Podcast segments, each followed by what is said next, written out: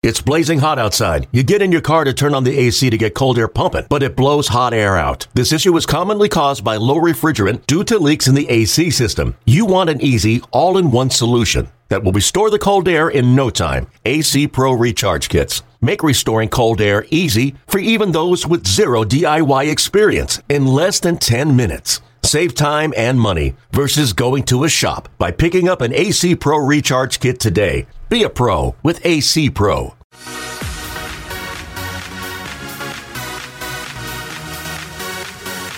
Welcome to the MLB Extras Detroit Tigers podcast.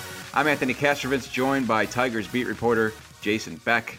Beck, uh, we talked about uh, the non-tender deadline last week, and lo and behold, the Tigers did make a couple moves there. They non-tendered James McCann, who we talked about at at length, as well as Alex Wilson. What went into both of those decisions? Well, the, the McCann one, you know, like we talked about, wasn't exactly a, a big surprise. I think it was kind of you know, were they, weren't they, you know, at what price? I, I, think the one surprise about the McCann thing was, you know, talking with James the other day, there really was no discussion about bringing him back on like a one year deal in, in terms of like, you know, trying to negotiate ahead of time to try to get maybe a lower price than what the arbitration projections were. You know, the Tigers just, uh, really the only contact was on uh, Friday when Al Avila – called McCann to let him know that they uh, they weren't going to tender him a con- contract. Now the door's open, but uh, you know, I, I, think we talked about it that he had a rough year last season, especially offensively. Uh, the progress that they hoped he would be making, or that he did seem to be making, the second half of 2017, just didn't carry over. Um, you know, I think it has something to do with you know, he, he bulked up a lot in the off season. He was working out a lot, gaining a lot of strength, in part because there's a lot of stress on his mind with the birth of of his uh, twin boys that fall, and they they went through a little bit of a medical scare, and so I think he was taking out some of the some of the stress in the uh, in the weight room, and watching him over the course of the 2018 season it did seem like what he gained in strength, he lost a little bit in flexibility and quickness. And I, think that concerned the Tigers. But, you know, talk with Al Avila, the, the big thing was, you know, he, two years away from free agency, it was a long shot at best to think the Tigers were going to be through this rebuild by the time he was up for free agency. You know, they have a guy waiting in the wings, Jake Rogers, who they see as their catcher of the future. Um, he's a year away, maybe a year and a half. Uh, they have another young catcher, Grayson Greiner, who the Tigers seem to believe can step into a, uh, semi-regular role and handle that job. They were actually pretty impressed with what they saw out of him uh, down the stretch last season, and so they uh, they made the move. The Wilson one was a bit more of a surprise. Uh, I thought they were going to hold on to him, uh, especially because that bullpen is so young once you get past Alex Wilson and Shane Greene, There's so little experience back there. And it's going to get younger once some of these prospects start knocking on the door. Um, you know, I know they have they have another guy they, they see as a potential future closer if Joe Jimenez isn't the guy. He's going to be coming back from Tommy John surgery. So, you know, Wilson was kind of an elder statesman back there and, and was helping – guys out in terms of trying to mentor them. But again, it, it was a similar situation with McCann that uh, Wilson's one year away from free agency. Uh, the Tigers had put him on the trading block the past couple off seasons and really didn't get much of any interest in him. And in the end, they felt like that they could replace him uh, short term, kind of uh, fill the void until the prospects are ready at a lower cost. And so they made the move uh, he was caught off guard by it. I, I, know a lot of us were caught off guard, but uh, in the world of the multi-year rebuild, uh, you know, I guess this is the, uh, you know, these are the decisions you end up making. And there were a lot of those tough decisions in the industry. A lot of interesting names uh, were non-tendered, and the Tigers are an interesting team when it comes to that because you know a year ago they signed Mike Fiers after he's non-tendered by the Astros. Uh, they signed uh, Leonys Martin after he was non-tendered. They take both those guys into 2018, end up flipping them for some prospect help mid-season. Are there any uh, maybe not specific names, but does that general tone, does that theme uh, maybe apply here this winter? Yeah, I think they're looking for, for guys on rebound. They're going to be looking for guys that they think they can get at you know relatively reasonable cost, and then flip for prospects. Uh, you know, Tim Beckham, I, I think I already mentioned, he, he's a guy who could who could fit in in that shortstop role. He's still relatively young. Um, he's got a, a, track record of being a very productive player in bursts.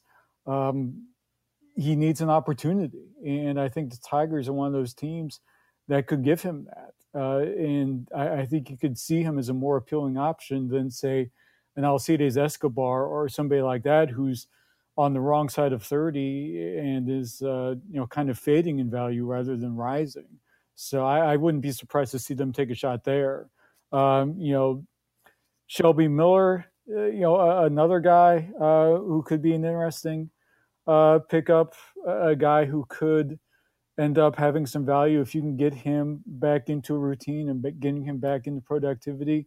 Um, he might have a little bit more interest than, than say a Tim Beckham would, but he, he's on that similar track to where, and maybe even better than Fiers in the sense that he's a little bit younger and maybe could fit in a little bit better there. But uh, we'll see. It, it, it's going to be interesting because it's all of a sudden, you know, I think I don't know how, how many of us were expecting this many non-tenders going out there. You know, we I knew it was going to be a, a tough market for some of these guys, and some tough decisions were coming, especially with so many teams in the midst of rebuilds. But when you look at just how many players just got suddenly thrust onto the open market, uh, it'll be interesting to see the impact it has uh, in terms of both the established free agents who are already out there and also on the teams who are looking for help, but who aren't necessarily looking to content right now so much as they're to looking to build some value and, and maybe get some productivity at, at a certain price. And because the Tigers are in rebuild value building mode, uh, don't figure to be especially active at next week's winter meetings. So I'd ask you what you're going to be up to at the winter meetings, Beck, but I suspect you'll be spending a lot of time standing in the lobby talking to Jim Leyland. But uh, you know, maybe the Tigers uh, could be active in the Rule Five draft. You know, that that's a good area for rebuilding ball clubs with some opportunity to offer uh, to perhaps land an interesting player or two. Uh, what do you suspect they'll do in next week's Rule Five? Uh, well, there's been some hints that they might uh, go for a bullpen arm, somebody to slide in and help fill that uh, Alex Wilson void. I, I wouldn't doubt that. Um, there, there's an intriguing shortstop out there too, in Richie Martin, the former first round pick of the Oakland A's back in 2015. Uh, he actually went a couple picks before the Tigers picked that year. Tigers ended up going with Beau Burrows, the high school arm, who's now expected to open next season in uh, in AAA. Uh, Martin's had a little bit of a similar track, but he's a little bit older. Um, he's actually born in Detroit, although he he grew up elsewhere. But uh, here's a guy who had kind of a breakout season at the Double A level for Oakland. Uh, it certainly with the bat. Um, you know, 300 batting average, 807 OPS. Um, you know, had some had showed a little bit of power for for the Texas League. Yeah, I know the Tigers have talked about, and when we've talked about on here looking for a veteran shortstop to kind of stabilize that infield and give some support to the pitchers. Uh, my counterpoint to that, and I think the appeal with going with Martin is first of all, they've looked so hard at trying to add positional talent over the last couple years. You know, we saw it in the Rule 5 draft last season when they went with outfielder Victor Reyes out of, uh, out of the Diamondback system, which was kind of a surprise pick, but they wanted that athleticism yeah, Martin is a similar type potential player for them. I, I, think if they were willing to kind of forego the experience factor at shortstop, and maybe or or even just platoon him with, with maybe a, a, a, veteran on a short term deal. Shoot, you could even platoon him with like a Pete Kozma or something. Who knows? But but to if you really want to further the the stockpiling of young talent. I think this is this would be an intriguing option for me. Uh, I don't know if they're going to do it. Yeah, well, we probably won't hear a whole lot about big names until we get to the winter meetings next week. but it's it's intriguing to to check out. Beck, let's get interactive uh, with today's show. Uh, we got some questions for you from your Twitter inbox. Is it inbox? Your notifications, whatever you want to call it. We have some couple questions from some Tigers fans. Uh, Andy Ryan asks, "Do you see Jonathan Schoop as a buy low candidate to compete for second base? What other names do you see as possibilities for the Tigers' budget this year? Obviously, you've gone over a few, but what do you think of Schoop? He was a, uh, another guy non-tendered uh, last week by the Brewers. I think Schoop's got tons of upside. I just don't. I think there's going to be. First of all, I think there's going to be a lot more interest in him than maybe some of these other non-tenders, to where he doesn't have to necessarily go for a rebuilding team to to try to uh, get a bounce back season for his value. To he certainly doesn't need to go to a certain place, you know, to Detroit or or to a uh, you know team in a similar rebuild to to look for everyday playing time. The second factor is you know, Comerica is a big ballpark, and if Schoop's really going to go for um, rebounding his value, I think there's some better places for him to look at that. Uh, you know, this is just, especially for his style of hitting, this is a tough go, as Miguel Cabrera and a lot of others will find you. There, it, it's not impossible, but it takes a certain type of right-handed hitter. Um, you know, certainly JD Martinez was able to benefit, but he had that opposite field power for for a right-handed hitter. He was able to use that the, those uh, those gaps, and he was able to to learn from Cabrera's approach.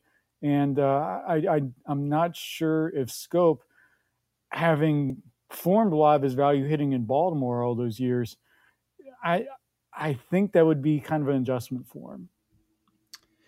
And Michael Siffer asks, "Is there a market for Nick Castellanos? I hate to lose his bat, but this team has too big an outfield to have Nick and Stewart playing in it."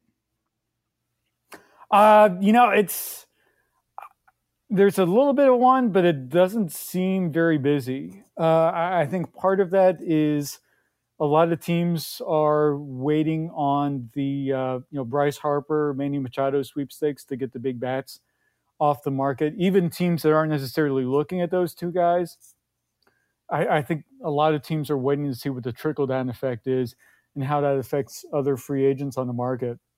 And I think once that sorts itself out, maybe maybe you'll see some teams looking at Castellanos and say, hey, you know, there's worse things than getting this guy in a contract year trying to uh, build his value heading into free agency.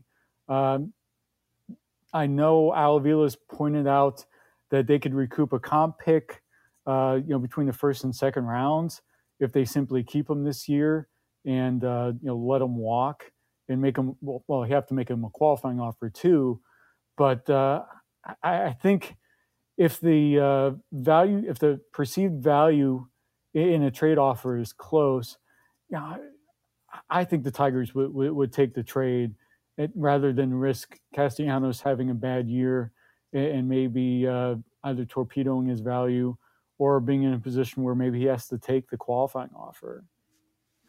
All right, great stuff as always from Jason Beck. We'll check in with you again next week from the winter meetings. But Beck, thanks for doing this yeah, hopefully we can find a quiet spot for that uh, for for this to where we don't have a whole lot of slot machines and stuff going off, huh? Well, the Tiger Suite should be quiet, so we're gonna go there. Oh man! Hey, all right. Hey. Thanks for doing this. Yeah, no problem. Take it easy.